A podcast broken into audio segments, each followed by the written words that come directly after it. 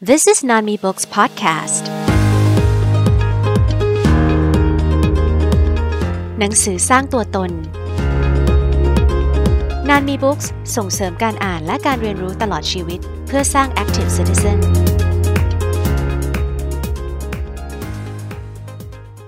สวัสดีค่ะ ดิฉัน คิม จงสถิตวัฒนา วันนี้อยากจะมาชวนคุยกันเรื่องปัญหาสิ่งแวดล้อม และ climate change นะคะ climate change คืออะไร climate change ภาษาไทยก็คือ การเปลี่ยนแปลงในสภาพภูมิอากาศค่ะ ซึ่งเป็นปัญหาที่ serious มาก ๆ เลยนะคะในตอนนี้ ใน episode นี้เนี่ย คิมอยากที่จะชวนพวกเราคุยเกี่ยวกับหนังสือที่จะทำให้เราได้เข้าใจถึงปัญหาที่เกิดขึ้นในปัจจุบัน แล้วก็หนังสือที่จะช่วยจุดประกายให้เรารักธรรมชาติ ที่จะทำให้เราครุ่นคิดถึงวิธีที่มนุษย์เราเนี่ยจะใช้ชีวิตในโลกใบนี้ค่ะ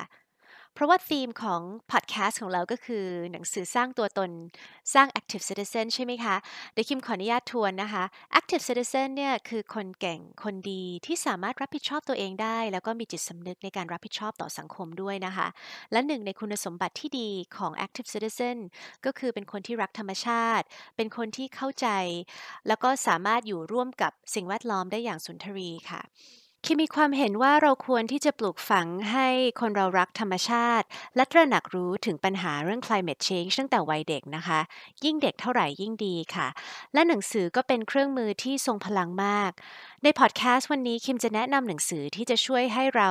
คุยกับเด็กและเยาวชน เรื่องปัญหาสิ่งแวดล้อมได้ง่าย ๆ และทำให้พวกเขารู้สึกว่า ธรรมชาติแสนลี้ลับและพิศวง และเราควรที่จะปกป้องมันค่ะ ในปัจจุบันตอนนี้มีปัญหาที่เกี่ยวข้องกับสิ่งแวดล้อมเยอะมากนะคะ ก็อยากที่จะเล่าให้พวกเราฟังบางเป็นหลาย ๆ ตัวอย่างละกันนะคะ อันดับแรกเลยเนี่ยคือปัญหาเรื่องตัดไม้ทำลายป่า ไม่ทราบว่าพวกเรารู้หรือเปล่าว่าในประเทศไทยเนี่ยมีผืนป่า ผืนหนึ่งที่สำคัญมากสำหรับประเทศเราคือผืนป่าตะวันตก ผืนป่าตะวันตกเป็นผืนป่าที่ใหญ่ที่สุดในประเทศเรา แต่ปัญหาก็คือว่าอืมมันมีปัญหาตัดไม้ทำลายป่าขึ้น ซึ่งไม่ว่าจะเป็นการตัดไม้เพื่อเอาไม้ไปขาย หรือว่าการตัดไม้เพื่อเอาเขาหรือว่าที่ดินไปทำเกษตรอะไรอย่างเงี้ยนะคะ ซึ่ง มันก็เป็นปัญหาที่แย่มากอะค่ะ เพราะว่ามันไม่ใช่แค่ว่าตัดไม้แล้วไม้หายไป แต่ว่ามันเอฟเฟกเกี่ยวกับวิถีชีวิตของสัตว์ป่าด้วยนะคะ อย่างสัตว์เช่นเสืออย่างเงี้ยค่ะ คือเสือเนี่ยเขาต้องอพอพยพในการหาอาหารในแต่ละฤดูจากเหนือลงใต้อะไรอย่างงี้ใช่ไหมคะ ถ้าเกิดว่าในป่าเนี่ยมันถูกทำลายไปคือมันแหว่งเงี้ยค่ะ เสือก็จะไม่มีทางเดินหรือว่าเส้นทางในการที่จะหาอาหารได้ อันนี้ก็เป็นตัวอย่าง และมูลนิธิที่ทำงานช่วยเหลือเรื่องนี้อย่างดีมากๆ คือมูลนิธิสืบนาคเสถียรในในช่วงในช่วงที่ผ่านมาเราได้มีโอกาสพิมพ์หนังสือเรื่องหนึ่งที่ชื่อว่าสืบนาคเสถียรตำนานนักสู้เพื่อผืนป่า อันนี้เป็นโปรเจกต์ที่นักศึกษาคนหนึ่งออนิดาธรรมโชเตเนี่ยเขาเขาทำขึ้นมาเพราะเขารู้สึกว่าเฮ้ยแบบ เขาอยากให้เด็กรู้เรื่องนี้ตั้งแต่ตั้งแต่เด็กๆเลยนะคะ คิมก็เลยคัดบทกวีที่คุณสืบเขียนขึ้นมามามาอ่านให้พวกเราฟังด้วยนะคะ ก็คืออนิจจังอะสัตว์ป่าน่าสงสาร ถูกล้างผลาญเข็นฆ่าให้อาสัน ผิดด้วยหรือจึงถูกล่าต้องจาบัน มนุษย์นั้นจะโหดร้ายเพียงไหนกัน ธรรมชาตินำสัตว์ป่ามาคู่โลก สร้างสมดุลพูนโภคให้โลกนั้น หากมนุษย์ยังคิดล่า ล้างเผ่าพันธุ์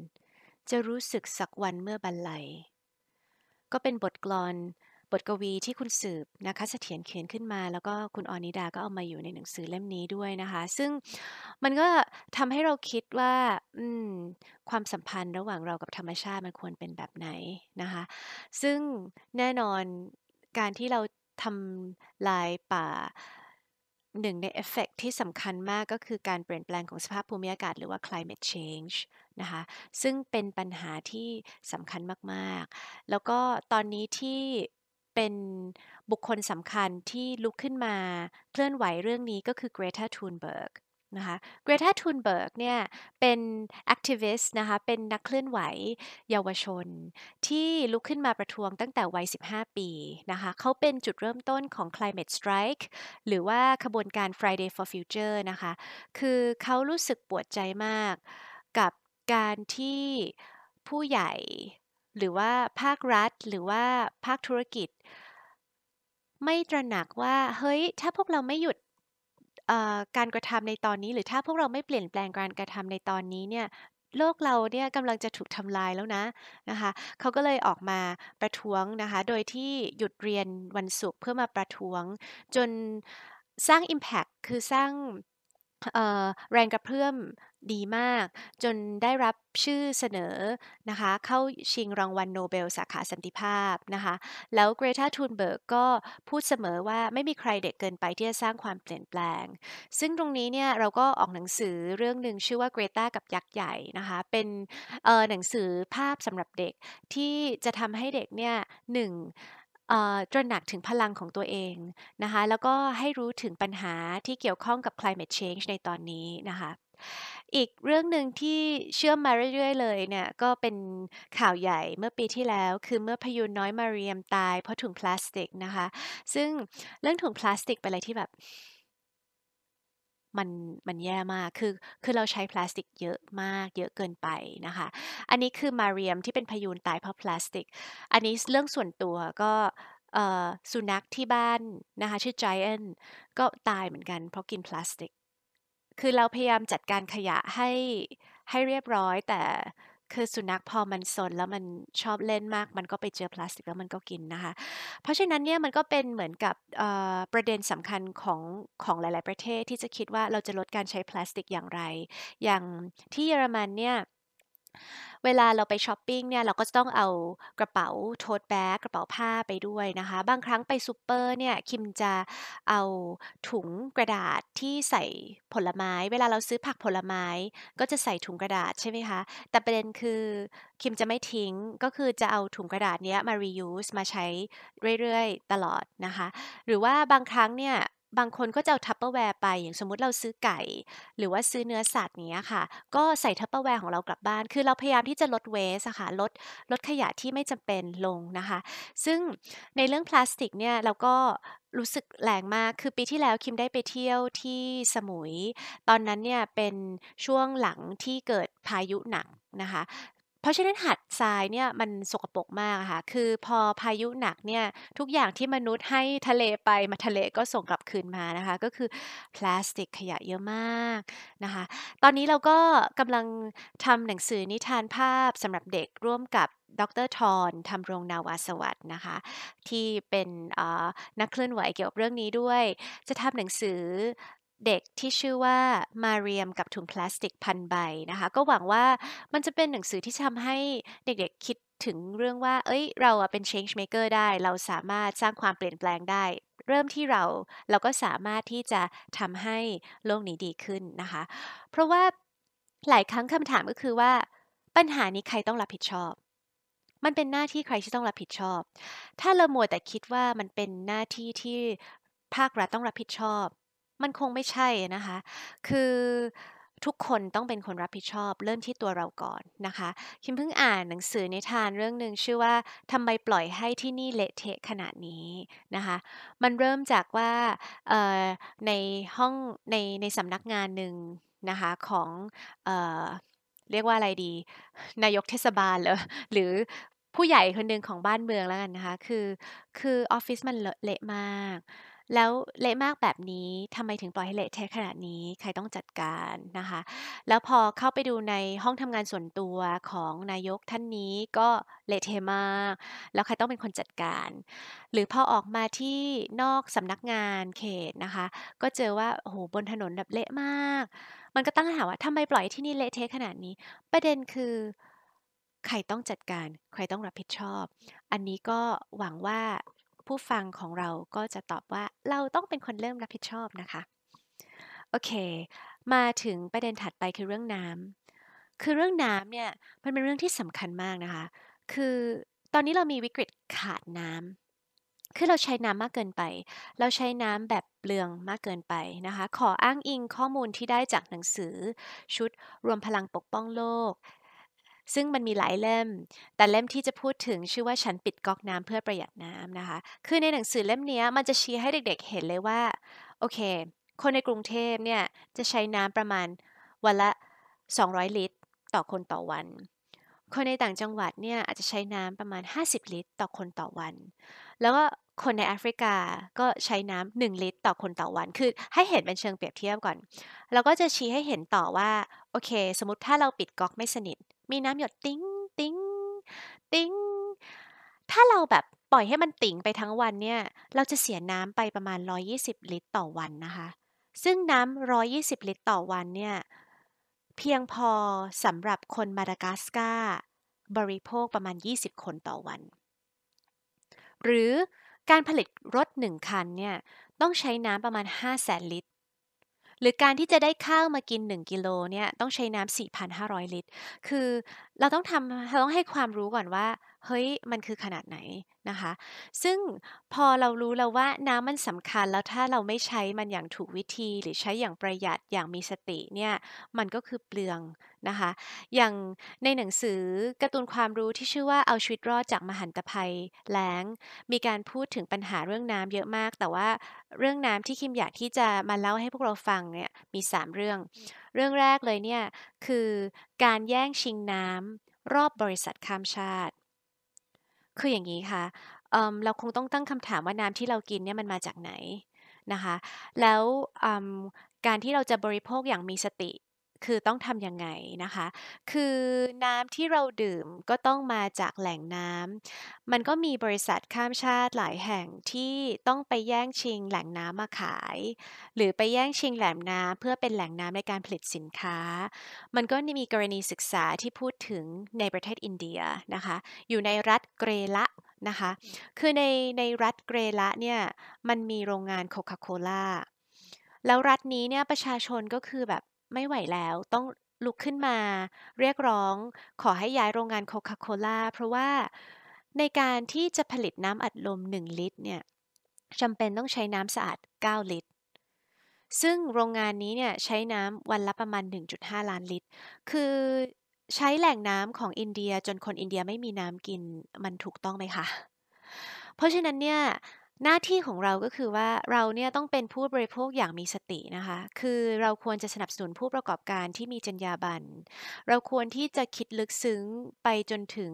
ระบบ supply chain ที่ดีแหล่งที่มาของของที่เราบริโภคนะคะนี่ก็เป็นประเด็นที่หนึ่งที่อยากจะชวนให้พวกเราคิด เรื่องที่สองก็คือเกี่ยวกับเรื่องมลมลพิษทางน้ำจากหนังสือเรื่องเดียวกันก็ย้ำเตือนให้เราจำได้เกี่ยวกับเหตุการณ์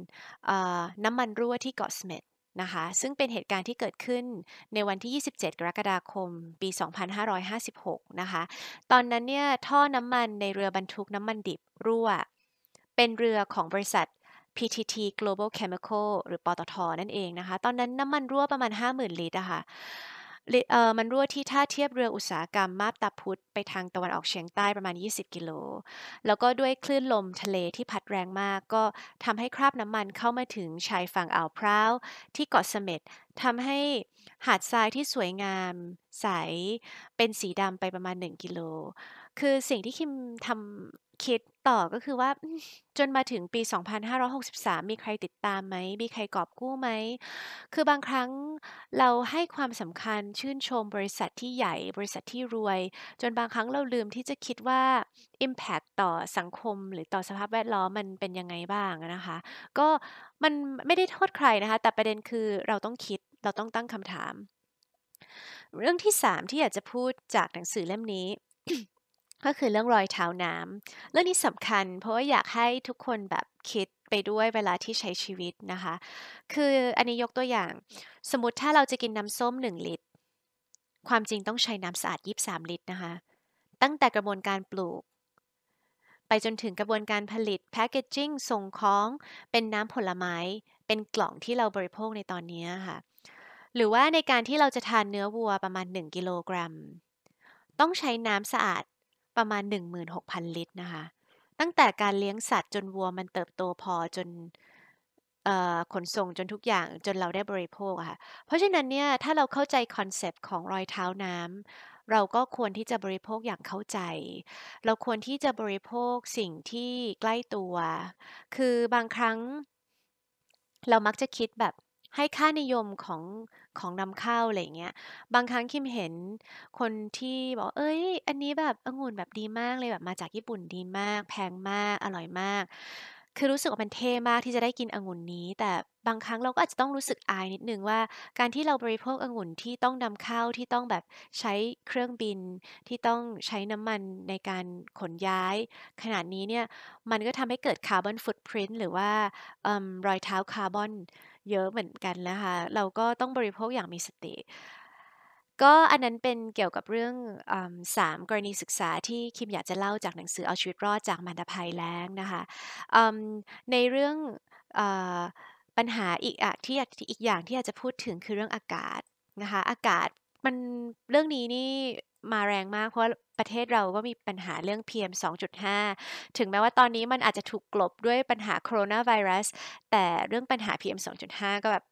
แย่มากนะคะ อันนี้ก็จะพูดถึงหนังสือที่ชื่อว่าเอาชีวิตรอดจากควันมหาภัย ซึ่งในหนังสือเล่มนี้เนี่ยจะมีการพูดถึงว่าเฮ้ยเราต้องทำอะไร แนะนำวิธีการลดมลพิษนะคะ เช่นพวกเราอาจจะต้องลดการใช้รถยนต์ ใช้รถขนส่งาสาธารณะ ขี่จักรยานนะคะ หรือว่าเราจะลดปริมาณขยะ เพราะว่ามันจะได้แบบลด waste แล้วก็การจัดการขยะซึ่งก็ต้องใช้พลังงานนะคะ เช่นใช้กระเป๋าแทนถุงไหม ใช้ผ้าเช็ดหน้าแทนทิชชู่ไหมนะคะ หรืออีกเรื่องหนึ่งซึ่งแบบอยากพูดมากคือการจอดรถแบบไม่ยอมปิดเครื่องอะค่ะคือคิมรู้สึกว่าคนที่จอดรถแล้วก็เปิดแอร์แล้วก็ไม่ยอมปิดเครื่องจอดค้างไว้เนี่ยเป็นคนที่ไม่รับผิดชอบต่อสังคมมากที่สุดเลย คือการที่เปิดเครื่องไว้เนี่ยมันก็ทำให้เกิดไอเสีย การเผา การเผาไหม้ของของน้ำมันในเครื่องนี้มันก็ทำให้เกิดฝุ่น PM 2.5 เพราะฉะนั้นเนี่ยบางครั้งเราก็แบบเราเห็นเราก็เดินไปบอกนะ"เออโทษนะคะ คุณช่วยปิดเครื่องได้ไหม?"บาเขาจะแบบมองมาด้วยสายตาอาฆาตแบบอาจจะมาฆาตกรรมเราได้แบบ มันไม่ใช่เรื่องของเธอ แต่บางครั้งแบบอืม คุณจอดหน้าบ้านเราอะนี่คืออากาศที่เราจะต้องสูด เพราะฉะนั้นมันก็คือเกี่ยวข้องกับเรานะคะ หรือว่ามันมีอีกหนังสือชุดหนึ่งซึ่งดีมาก อันนี้มาจากเกาหลี เป็นการ์ตูนชื่อว่าอาสาสมัครพิทักษ์โลก ซึ่งความจริงซีรีส์นี้เนี่ยมีหลายเล่ม แต่เล่มที่คิมอยากจะเล่าคือเล่มที่ชื่อว่าหยุดมลพิษทางอากาศ ซึ่งในเล่มนี้มันอธิบายเกี่ยวกับเรื่อง PM 2.5 ดีมาก คือมันพูดถึงว่า โอเค หมอกควันคืออะไร แล้วก็อธิบายถึงไปว่า โอเคหมอกควันหรือเป็นหมอกปกควันนะคะ คือแก๊สที่ลอยและเกิดมลพิษในเมืองใหญ่ ซึ่งเกิดจากการเผาไหม้เชื้อเพลิง ประเภทถ่านหินและน้ำมัน แก๊สก็จะไปรวมกับไอน้ำเป็นหมอกปนควันและอื่นๆ แล้วก็มีการพูดถึงเคสที่ลอนดอนในปี 1952 นะคะ ที่มีคนตายประมาณ 12,000 คนเนี่ย คือที่คิมอยากพูดคือแบบบางครั้งเราเรารู้หรือเปล่าว่า PM 2.5 มันทำให้เราตายได้นะคะ คือมันเป็นปัญหา วาระแห่งชาติของประเทศอะไรอย่างเงี้ยค่ะ หรือว่าใน LA นะคะ ก็เอ่อทำให้มีผลผลิตทางการเกษตรและคนเสียชีวิตเยอะมาก ซึ่งมันมีพอดแคสต์หนึ่งดีมากที่ The Standard ทำแล้วก็สัมภาษณ์ ดร.สมเกียรติตั้งกิจวานิชแล้วที่ท่านมาพูดถึงเรื่องของ PM 2.5 ค่ะ ก็ถ้าใครสนใจก็ไปฟังอันนั้นดีมาก ๆ เลยนะคะ อีกปัญหาที่อยากที่จะพูดถึงคือปัญหาทารุณกรรมสัตว์ นะคะ ซึ่งมันเกี่ยวยังไง อันนี้คือขอขอเล่าผ่านเรื่องราวของพี่ที่คิมชื่นชมและให้ความเคารพมากก็คือพี่เล็กแสงเดือนชัยเลิศนะคะพี่เล็กเป็นผู้ก่อตั้ง Elephant Nature Park ที่เชียงใหม่ แล้วก็ตอนนี้มีพรเจกต์ในในหลายจังหวัดในประเทศไทย แล้วก็ในในต่างประเทศด้วย พี่เล็กเนี่ยและมูลนิธิของพี่เล็กเนี่ยช่วยช้างที่ถูกทารุณ ทารุณจากอุตสาหกรรมต่างๆ เช่น อุตสาหกรรมท่องเที่ยว อุตสาหกรรมลากจูงนะคะ ก็จะช่วย rescue ช้างกลุ่มนี้เนี่ยแล้วก็พามาเยียวยาในธรรมชาตินะคะ แล้วเราก็ได้ชวนพี่เล็กเขียนหนังสือ ก็เขียนออกมาชื่อหนังสือว่าช้างบุญ เป็นหนังสือที่รับรางวัลด้วยนะคะ เป็นหนังเกี่ยวกับช้างที่ชื่อบุญ หลังจากที่แม่ของบุญตายเนี่ย เจ้านายของบุญก็พาบุญ ซึ่งคือเป็นช้างเนี่ยมาที่กรุงเทพนะคะ คิมก็อยากที่จะเล่าเรื่องนี้ผ่านบางส่วนของหนังสือ ซึ่งพี่เล็กเขียนเป็นบทกลอน ให้พวกเราฟังดังนี้ค่ะ มาอยู่เมืองเจ้าได้ชื่อตามมนุษย์ เรียกว่าบุญบริสุทธิ์ดังคำขาน เจ้านั้นเคยหลับไหลในพนานาน กลับต้องมาทำงานใต้แสงจันทร์ ชานเมืองคือถิ่นที่พำนัก กับเจ้านายไร้รักไร้สุขสัน ผู้กราดเกลี้ยวกราดกรุ่นคุณชีวัน เดือดดุดันขาดธรรมประจำใจ นายบังคับบุญเดินตามถนน มีรถยนต์จอแจแลหลามไหล ต้องทำงานขอทานยาวนานไกล จนแสงดาวรำไร งานคงยัง อันนี้เป็นบางส่วนของหนังสือเรื่องช้างบุญที่พี่เล็กแต่ง แล้วก็คิมอยากที่จะเล่าต่อนะคะ คือช้างที่เอามาเดินในเมืองเนี่ย มัน มันทรมานมาก คือเท้าช้าง ช้างไม่ได้ใส่รองเท้านะคะ เท้าช้างมันถูกดีไซน์มาให้เดินบนดิน แต่ว่าต้องมาเดินบนคอนกรีต ซึ่งร้อนมากนะคะ ช้างควรจะได้กินน้ำ แต่ช้างที่ถูกเอามาเดินในเมืองคือ ต้องกินโค้ก ต้องกินเบียร์ เพราะว่า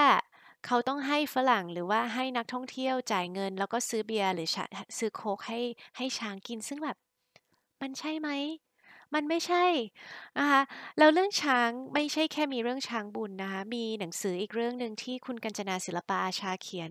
ชื่อว่าบันทึกของลูกช้างเป็นเรื่องจริงนะคะนี่เป็นรวมเรื่องสั้นเรื่องจริงแล้วอยากจะบอกทุกคนรู้ไหมคะว่า เวลาช้างท้องอะ่ะมันท้อง 22 เดือนนะคะ แล้ว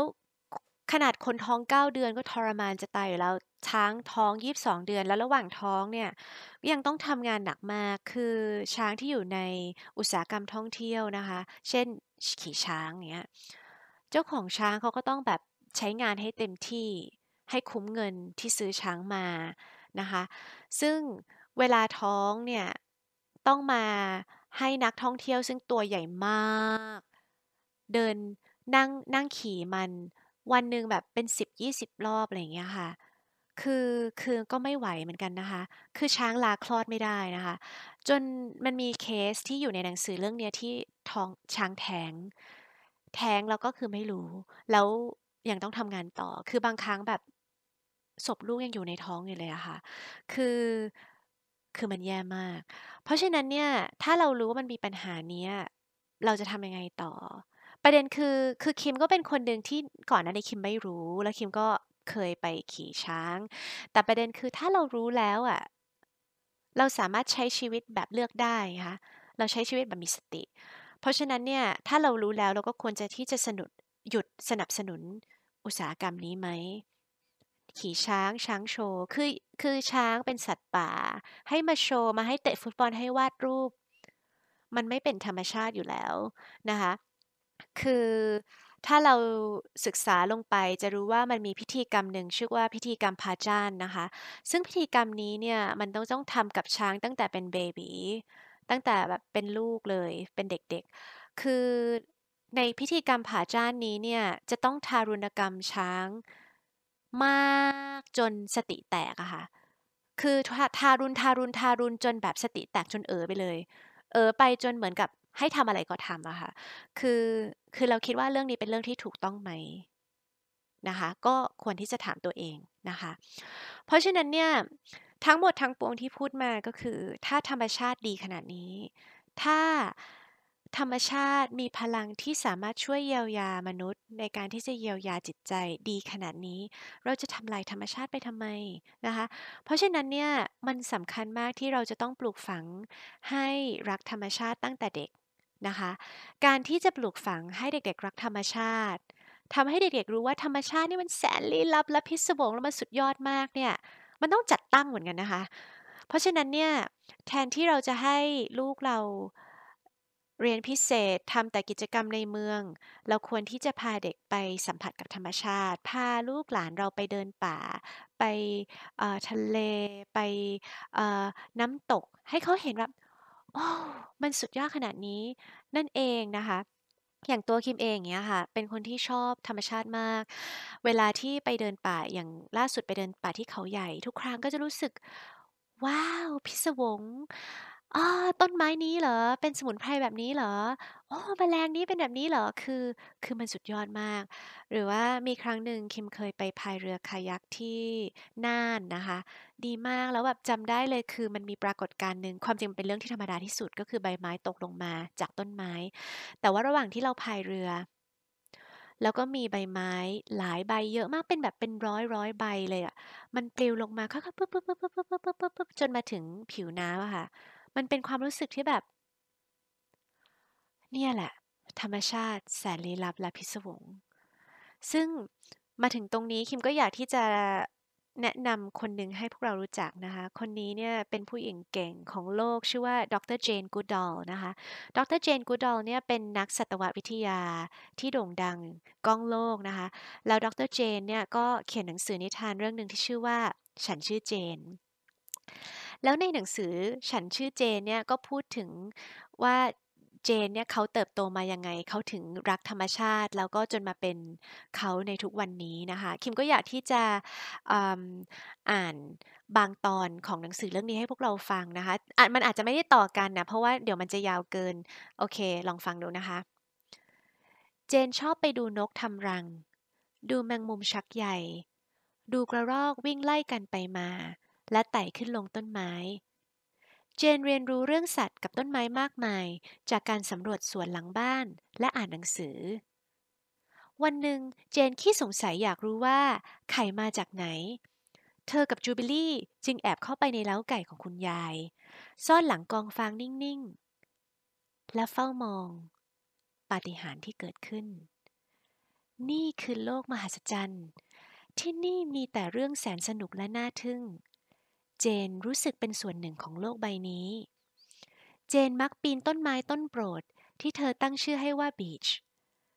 เธอชอบแนบแก้มกับลำต้น และรู้สึกถึงเสียงน้ำที่ไหลวนอยู่ใต้เปลือกไม้ เธอรู้สึกได้ว่า หัวใจกำลังเต้น ตึกตัก ตึกตัก ตึกตัก คือพออ่านนะคะ คิมอยากที่จะแบบ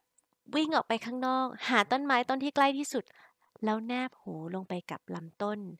เพื่อฟังเสียงน้ำที่ไหลวนอยู่ใต้เปลือกไม้เหมือนเจน นี่คือตัวอย่างของการที่หนังสือมีพลังที่จะทำให้คนอ่านหรือทำให้เราเนี่ย